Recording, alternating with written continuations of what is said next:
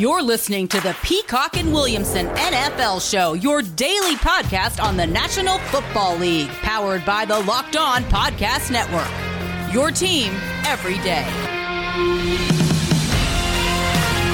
Welcome to the Peacock and Williamson NFL Show, Wednesday edition, post NFL trade deadline. We have new COVID cases, and it's our weekly stock up, stock down as that all ties in together. And uh, some interesting questions, I think, left over from yesterday's show because we only got to a couple of those. This season will be different, and Pepsi is here to get you ready for game day no matter how you watch. Pepsi is the refreshment you need to power through game day and become a member of the League of Football Watchers. These passionate fans are the real generational talent that Pepsi fuels because Pepsi isn't made for those who play the game, it's made for those who watch it. Pepsi, made for football watching. At BD Peacock on Twitter is where you can find me, the scout. Matt Williamson at Williamson NFL is a must follow for all NFL football fans. What do you think, Matt? That um, that NFL trade deadline went out with a whimper, and there's always a lot of rumors. And the NFL trade de- deadline is never as fun as say Major League Baseball or the NBA. But man, I thought there was potential for at least a few more deals to happen. Yeah, I expected a lot more. To be honest with you, I had my hopes up. I was pretty excited about it, um, and very little happened.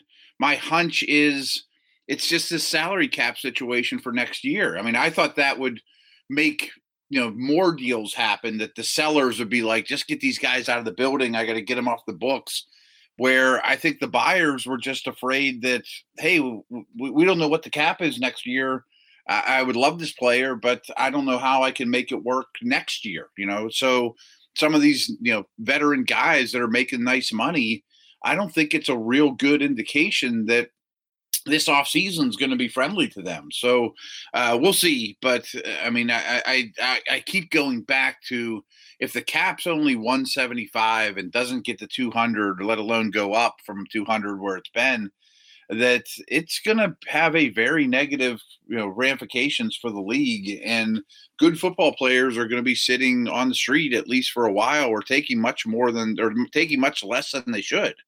And teams treat maybe more than ever, draft picks like gold too, and they're hoarding those picks, yeah. and they don't want to give up anything. And a lot of the trades we see at the deadline are you know sixth, seventh round picks, conditional picks, uh, swapping this pick for that pick to make sure teams don't uh, have a lack of draft picks going into draft. So I think that's a huge factor to the trade deadline as well. But there there are some situations where I thought teams that are in go for it mode had an opportunity to do something, and maybe the asking prices were too high or uh, maybe the teams just weren't willing to give up picks. So we'll see how that works out for those teams. We had talked about pretty much every trade that actually happened uh, already on this show. The Avery Williamson trade went from the Jets to the Steelers.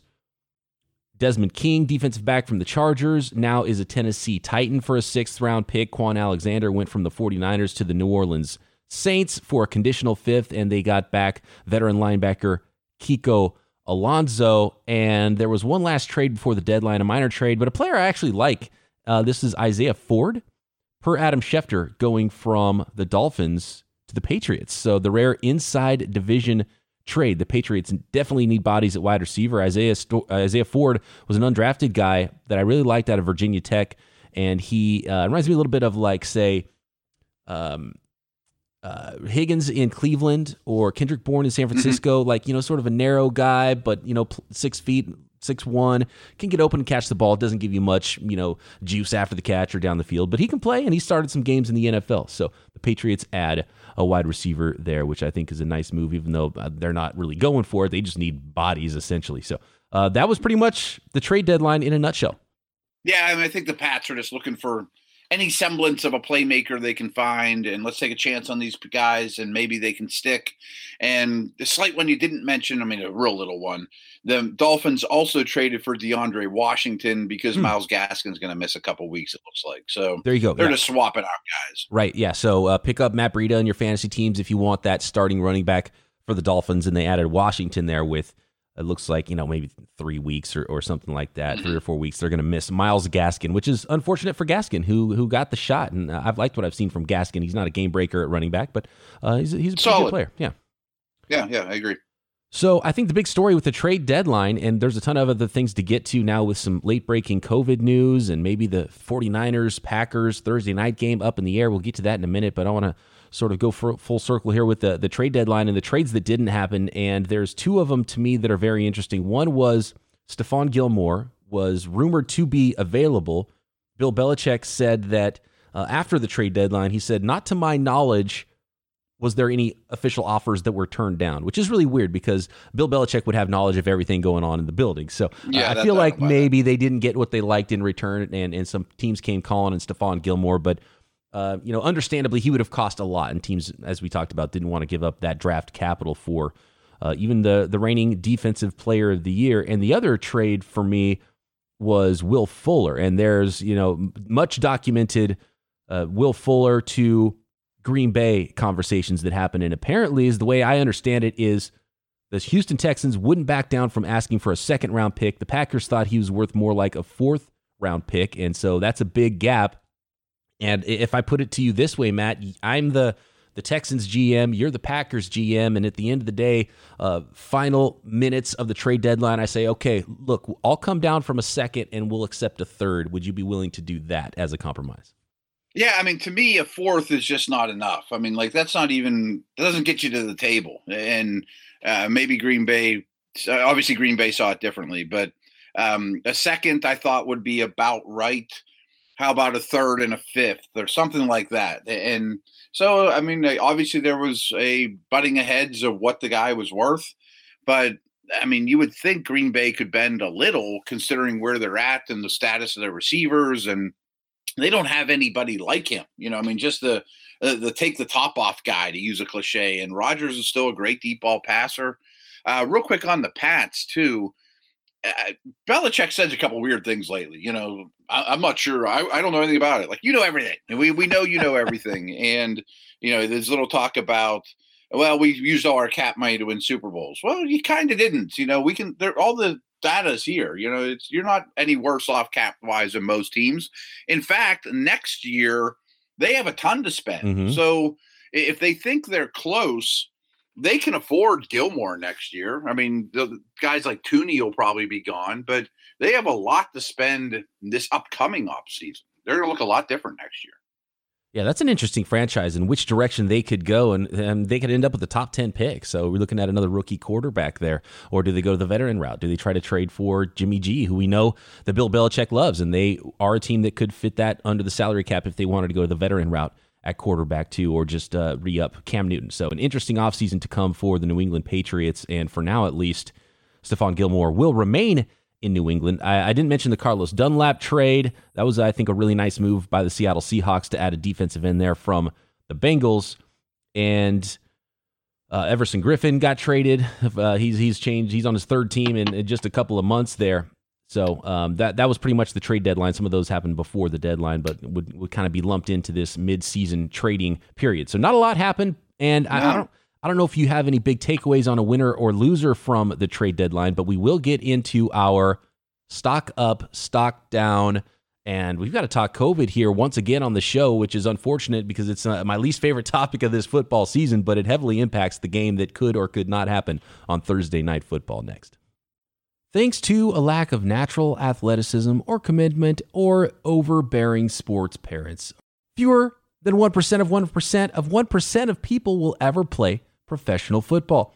But instead of entering the NFL, they've joined another league, the League of Football Watchers. This football season will be different, and Pepsi is here to get you ready for game day no matter how you watch. I watch in a number of different places. I watch every game all day Sunday, again on Thursday, again on Monday. Uh, maybe if there's a second Monday night game, as we get sometimes, I'm in on that too. And I'm watching uh, multiple games on multiple screens, and I need refreshment. And Pepsi is the refreshment you need to power through any game day because Pepsi isn't made for those who play the game, it's made for those who watch it. Pepsi, made for football watching. Go to madeforfootballwatching.com to check out the latest football watching content from Pepsi. All right, Matt, uh, more COVID news in this 2020 season, and now this is uh, this is something that's going to impact the Thursday night football game. And as of now, according to Tom Pelissero of NFL.com, the game is on for Thursday night football. But now we have positive COVID tests in both locker rooms. Packers and Green Bay. We talked a little bit about it yesterday. It's the running back room that's been hit hard for Green Bay. AJ Dillon uh, and close contact Jamaal Williams. They're already without Aaron Jones, and I think Tyler Ervin, who's the fourth running back there, more of a scat back and receiving back. I think he's on the injury list as well. I don't know if he's going to practice in full and, and be ready for this game. So that's a tough situation there, and there's still contact tracing with some of that. And now the latest as of Tuesday, there's a positive test in the 49ers locker room. That has been confirmed now. A player, a wide receiver, Kendrick Bourne. The 49ers already down Deebo Samuel. Uh, so their wide receiver room now undermanned at this point in the season. And there's still contact tracing there. So who knows if that spread to other players in the, the wide receiver room or who he's been in close contact with the team. And, you know, some people I've talked to this game is is really in doubt for Thursday night football right now with some really fresh cases of COVID 19 for both teams and an opportunity to move this to say, you know, if you want to keep it in prime time, maybe Monday night football. Now that both teams have instances and more keeps popping up, you know, it's tomorrow. You know, I mean, usually you need a couple days of clear tests to go forward, but I do think they I don't think they'd ever admit this, but I feel like the league's been a little more lenient on that. That oh, yeah, mm-hmm. we're gonna play. You know, like they're, like they're a little less worried, um, for better or worse. But it sure seems like it with being so close and the the Packer running back situation. I mean, he's kind of comical to be honest. But I'm not a Packer fan. Um, that you know that you would think that maybe this gets bumped to Monday, Tuesday. Who knows?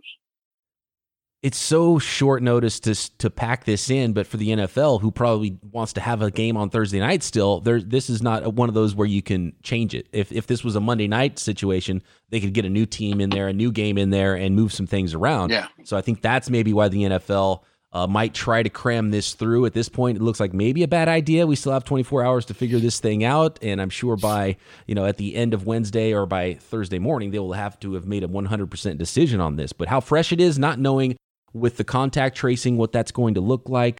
Uh, I'm sure they're waiting on a lot of tests for other players in both buildings. This uh, it seems ominous that this game would would get done at this point. But if you're the NFL, you don't want to cancel it. You want to project, yes, this game is happening until the last second when it 100% is not happening. Right, right, and th- that seems like the the stance they're taking right now. But boy, it seems unlikely. I mean, just just do the the the, the you know, logical way of looking at this thing. Um, is it that important to play it this Thursday? You could easily bump it a couple days, and yes, it hurts your TV situation. And we're going to talk a little bit of TV situation with this playoff thing that they've been bumping around. And I, I guess it loses you a little money as a league, which goes back to my cap problems. But eh, the reality is, why push it? Here's an interesting statistic I saw, Matt, that really puts into perspective what's going on with 49ers injury situation. And we talked about yesterday how Jimmy Garoppolo and George Kittle are the latest that could be lost maybe for the season. Maybe they can have some an opportunity to come back at the end of the year. But now that Kendrick Bourne, and this is from Scott Grodsky on Twitter, and I didn't even think about it until I saw this tweet. Now that Kendrick Bourne is out for the 49ers, they will not have a single offensive player who touched the ball in the NFC Championship game against the Packers on the field Thursday night, if that game indeed does happen. Wow. Jimmy Garoppolo's out. Raheem Mostert, Deebo Samuel, Tevin Coleman, Matt Breida traded to Miami, and Jimmy Garoppolo. Uh, let's see, uh, George Kittle, Kendrick Bourne, Emmanuel Sanders. Those are the people who touched the ball for the 49ers in the NFC Championship game. All of them out. That's insane. I mean, and it's not like we were the Dolphins and we were just trying, you know, scrapping everybody and we want to get better. Mm-hmm. We were going to the Super Bowl and one of the best teams in the league and a great offense. And it's just been bad stuff, except for Breida. You know, Breida's the one they kind of chose to move on from, but that's crazy. It's pretty amazing. Pretty amazing situation yeah. going on with the 49ers. And that's just the offensive side of the ball. They're missing two of their best players on defense as well, and Nick Bosa and Richard Sherman. So uh, injuries hitting San Francisco extremely hard. So I want to touch on this playoff thing real quick. Oh, though. sure, yeah, yeah. It's been proposed that maybe, if needed, they might make it eight playoff teams in each conference. And I think the logic behind it is we really don't want to have a week 18. And if some teams only played 15 games, we're going to go off of winning percentage and get them you know the, the right teams in and maybe that means bring one more team into the fold but the reality is you can go to the tv networks and say hey, you want some more playoff games? You know, I know we kind of shorted you this year um, with the regular season stuff, but how about we re- you know drum up some money with more playoff games? And everyone will say yes, and you know one will play eight, and I don't know if it'll be like a bracket style like the NCAA tournament or if it'd reseed, but half the half the league would go in. That's crazy because it's it's already going to feel a lot different having seven teams yeah. in instead of six per division. So it goes from twelve to fourteen, potentially sixteen teams getting into the playoff tournament this year if that indeed does happen. And I think that would be something that's an emergency situation at the end of the year, like you mentioned, so they don't have to add regular season games. Let's make up that revenue by adding some playoff teams instead. And yeah, I wonder about seeding. Would they go back to two byes at that point, and that would extend the playoffs? No, it sounds like no byes. So zero byes. That's interesting. That really hurts the team that that would have had the bye obviously at the top and, and opens it up to a ton of teams to sneak into the playoffs uh, in both divisions. I mean, that's that's a wild scenario if that was to play out that way. When I first heard about it, I thought, well, that's just an awful idea. That's just that's too many teams, too many playoff teams. And I know this is a unique season, but and and I never liked the playoffs in those sports like NBA, NHL. There's there's just right. too many teams in the too playoffs many. that have no shot, and it really waters the whole thing down. But I get the money aspect of it, and look, that's more football games for us to watch in January. So I guess you can't hate it that much as a football fan. Right. I mean, I'm sure Browns, Raiders, Bears fans are all pretty happy about it. Mm-hmm. Yeah, sure. You know, I mean, maybe they wouldn't be contender contenders, but a team like Arizona that's building the right direction or Miami, hey, we got some playoff experience for our young quarterback and coach and team. I mean, so great. But I mean, it certainly makes life, it's not favorable for the Chiefs, the Steelers, Seattle, these teams, because they mm-hmm. probably have to play one more game or risk one more injury or don't get the rest. At least two teams don't get the rest. But it'd be fun. I mean, I'm, I'm cool with it. I mean, I think it just shows that the league is very adaptive, that, uh, you know, we can do whatever we want this year. We have a license to just do whatever we want. We're going to try new things. We're going to generate revenue, which don't ever forget is the most important yes. thing. and I'm cool with it. Back to my statement about I don't want the cap to be 175 next year. I think it would really hurt the game. And if more playoff teams getting in will help that this year, let's do it. Yeah, money. Uh, money is the number yeah, one yeah. factor there, and the league has the opportunity to to to make sure that they get maximum dollars that they can, and they'll change the rules if they have to to do that. And and I think everyone just has to be okay with it with this unique, odd crazy season. But you're right, man. The the team that would have earned the bye that has to play an extra game against the team that you know could potentially knock them off and have to deal with more injuries. That's those are the teams that really get hurt. Whoever would have had the one seed in the AFC and the mm-hmm. NVC, in the NFC, if this happens. But I still think this is a pretty far fetched idea and and not not very close to happening not at this point. Stone. Right? Yeah, right, right. But with things happening like this with Thursday Night Football and COVID and that game getting changed or moved or pushed back, the 49ers still have a bye week, so that helps them. Uh, the Packers already had their bye week, so you know it, it, starts to get very dicey in the second half of the season. There's a lot less wiggle room to start moving games around due to COVID 19. Right, and that's that's what's part of it. I didn't explain that well enough. Is if you have a week 18 and only five teams or you know five games need to happen and others get sit down like it, it would would if it was Jets versus Giants where they both like blatantly try to lose? Like I think they're trying to avoid that and I don't think that they would hate having some teams only play 15 games and so we'll open up a playoff spot so that you know we have a better chance of getting deserved teams in the playoffs and then we were talking about this on my Steeler show yesterday like let's say the Steelers or Chiefs or whoever get the bye and then week 18 they don't have to play. And then week one of the playoffs is a game that they're sitting out. Then getting the bye is like a, a two weeks off and that's too long. I don't want the bye then. That's not a gift. Right. And just overall even beyond football just the fact that in wisconsin i think is one of those right now that's being hit hard.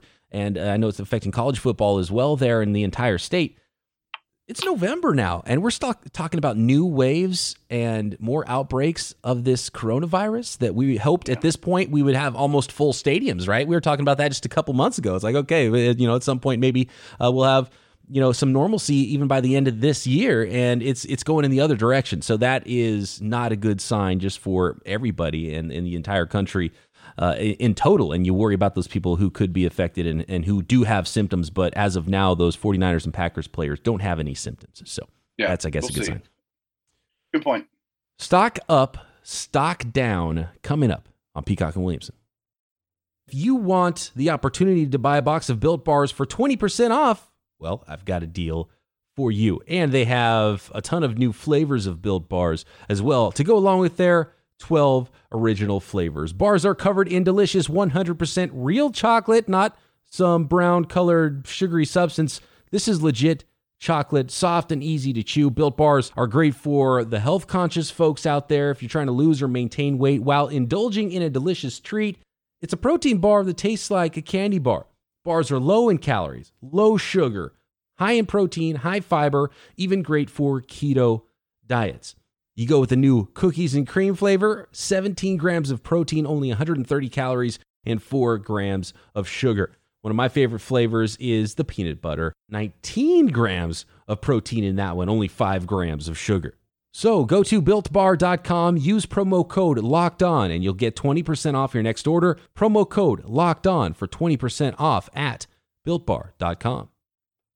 All right, Matt, stock up, stock down as we do on Wednesdays, and a definite stock down for my San Francisco 49ers. We've mentioned it this week with all the injuries. Now, COVID has snuck its way at least into one player in the 49ers locker room, and we'll find out what, what happens there with as more reports come out of Santa Clara and some contact tracing there, we'll see if Thursday night football happens. But this is a team coming off a Super Bowl run that literally has zero players on offense that can touch the ball that touched the ball in that game against the Packers in the NFC Championship. So uh, just a rough situation, and and really through no fault of the organization, but a big stock down for a team that might not even make the playoffs now, unless you know there is that eighth seed and they are able to sneak in at four and four. And who knows, might get a team that's below 500 at that point in the playoffs. But, uh, you know, a rough situation for the 49ers, and that segues us into the stock up, stock down. I mean, that, that is morale is not high with 49ers fans right now. No, that's an obvious one. And as you're saying that, though, I'm sitting here thinking, what if they could become the eighth seed and Kittle's back and Jimmy's right? And I don't know how, you know, is Bosa out, out, or would some of those injuries come around by then? I mean, who no, knows? Yeah. You know, I mean, it wouldn't be terrible. And, and I think they got a good ch- good chance against Green Bay. We saw them dismantle them not long ago. So I think this is a good matchup. I mean, it's not it's not all doom and gloom. It's not all doom and gloom and the 49ers do have a path and and there's some people that think and and, and I personally think a healthy Nick Mullens isn't far off from what we saw, you know, what what what to expect from what we saw from Jimmy Garoppolo, who is obviously hurting mm-hmm. with his ankle and not being able to fire off of that. So the 49ers could stay afloat, and they do have a couple NFC East opponents coming up and a couple winnable games. If they can be 500 and maybe in the last two weeks of the season, now you have Richard Sherman back. You have Jimmy Garoppolo coming back and playing 100% on that ankle, and Jimmy and uh,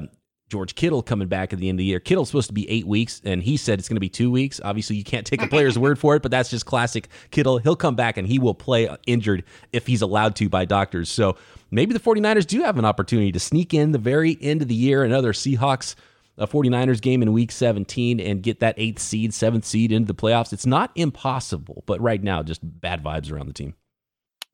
Yeah. I have a stock up and a stock down from the same team, and it was the Baltimore Ravens, and uh, I, I, have a lot of faith in this organization. I have a lot of faith in Lamar Jackson, but I think we have to recognize, you know, he's played the Steelers twice, and he's had seven turnovers combined in those games, and he, he hasn't stepped up huge against the Chiefs. And I'm not implying at all that he can't win the big one. I hate that narrative, for, especially for a guy like this, because you know, like the Titans game that they lost in the playoffs he set the record for most yards from scrimmage by anyone in the league, you know.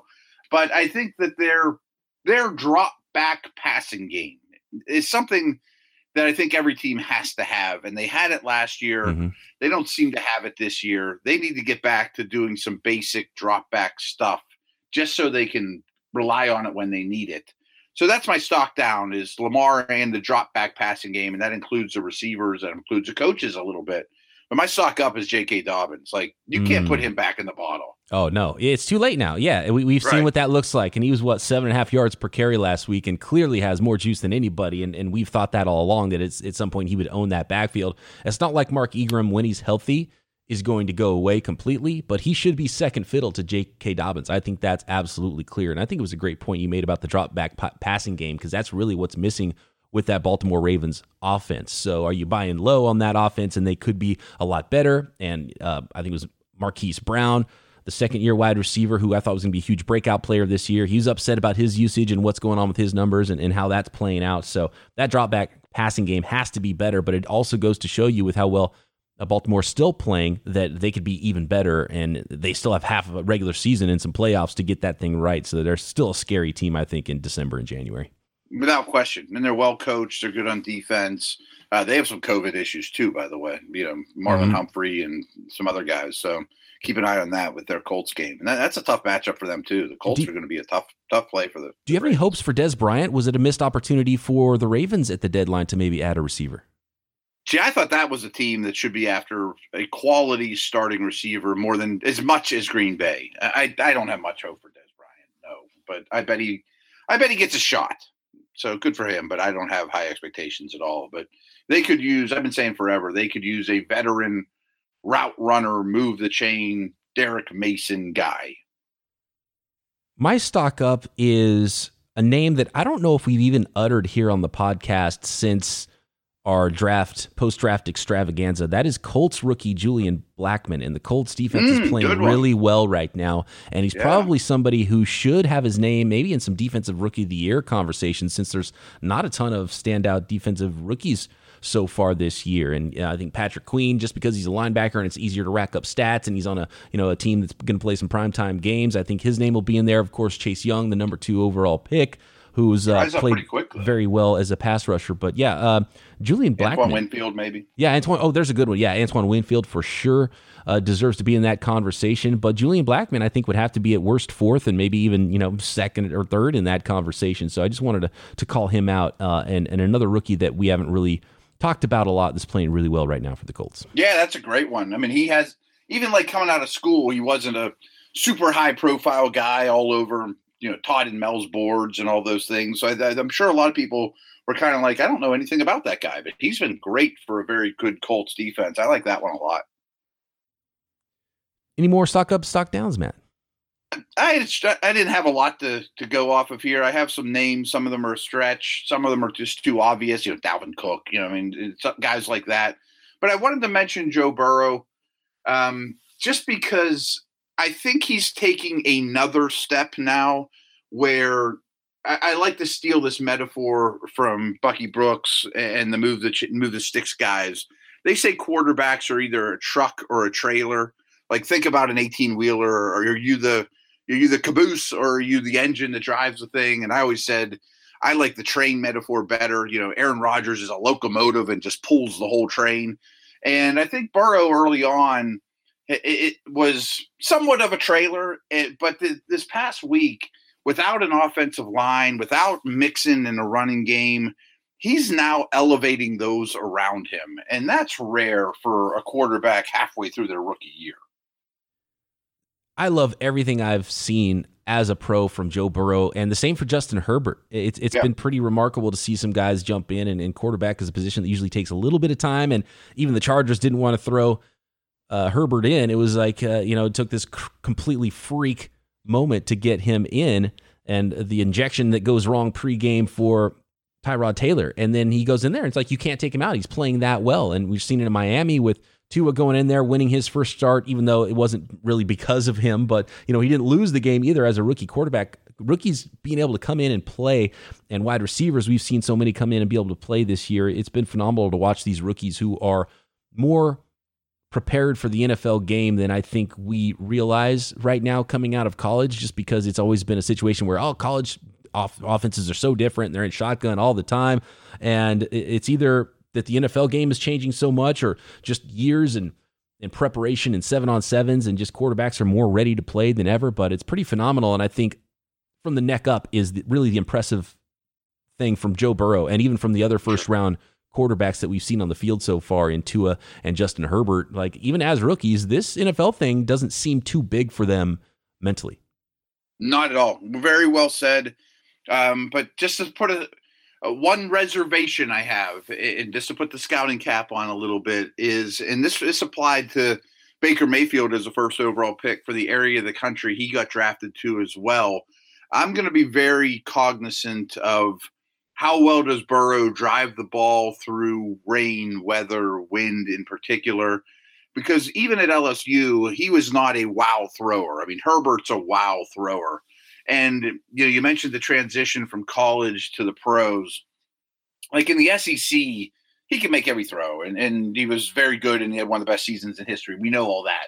But you watch him here, and it's it's obvious sometimes whenever he plays against a big arm passer in the same conditions that his ball will die a little bit. Like it's it's just something to keep an eye on. If he's not great and just good, we're going to say because he can't make the big time comeback, you know, the big time, you know, out throw from the far hash when it's windy and rainy.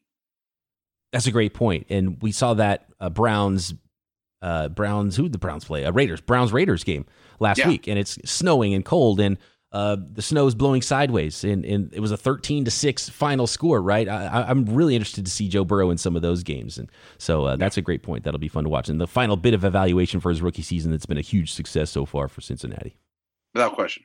I'm going to run a couple things by you here, and maybe we can get deeper into this on another episode. But there was an email from yesterday that we didn't get, a, or a, um, a tweet from yesterday that we didn't get a chance to to go over in our two minute warning, talking about some uh, mid season awards. And what do you feel about? I mean, I mean, I think Russell Wilson's MVP, right? Like on everybody's ballot. That's right we shouldn't even even talk about that. Rookie of the year probably on offense goes to Joe Burrow. We talked about, uh, and there's some other you know candidates there defensively. We talked about uh, Chase Young and some other names. What about Coach of the Year? Is this Mike Tomlin's award to lose? Pretty strong case, I got to admit. I mean, I also look at. I'm not trying to get Cardinal and Dolphin fans back on my side, but I look at teams like that that were really low not long ago, first overall pick, worst rosters in the league scenario, to respectability in a short amount of time. And I like to re- reward or at least mention those coaches. Who else are you think, thinking? I mean, I got to think Tomlin would be the first vote Pete right Carroll, now. Pete Carroll would definitely get yeah, some votes. Maybe. Matt LaFleur, although you know he had a 13 and three team last year, but just right. the, the coaching job, I think of, of finally last couple getting, weeks haven't helped LaFleur. That's true, but I think getting Aaron Rodgers to buy in, I think that's that relationship was really an underreported yes, thing that was going to change the course of this season, and, and that by all accounts is going really well. So props to Matt LaFleur there for winning over you know a big personality and coming in as a as a young head coach that, that can't be easy when there's somebody already established like Aaron Rodgers there. But I'm with you. I might cast my vote right now for Brian Flores, knowing that he won't win Pretty the good. award because they might not have, unless they do get into the playoffs and, and make a little bit bigger run. But he might get my vote right now. That's a good one. Yeah, that is a good one. I mean, uh, exceeding expectations, rapid rise, um, scheming it up. I mean, that defense, they're allowing the fewest points in the league. It's the number one defense in the league right now. I don't think people realize that. Everyone thinks, oh, it's the Bucs, it's the Steelers it's the Dolphins in terms of you know uh, points allowed per game. It's pretty impressive, and they're not loaded with talent there. Little shout out to Jon Gruden too. I mean, mm. I think he's doing a pretty good job. No, that's a good one. I like that one yeah. too. Uh, we're, we're, out of time here, so we can't really get into any other awards. But I think that would be a fun segment to go through some more of these mid-season awards after every team has played eight games next week and maybe check back in on some of our thoughts and, and throw out some names maybe of some underrated players that aren't getting their due around the league in our Wednesday sure. stock up, stock down next week. If people want to tweet us about it too and yeah. you know, throw some suggestions, that'd be great. Absolutely. At BD Peacock, at Williamson NFL. Matt and I will be back tomorrow previewing a game that hopefully happens in 49ers Packers. And of course, Chris Raybon of the Action Network making his six pack of best bets for Sunday right here, Peacock and Williamson.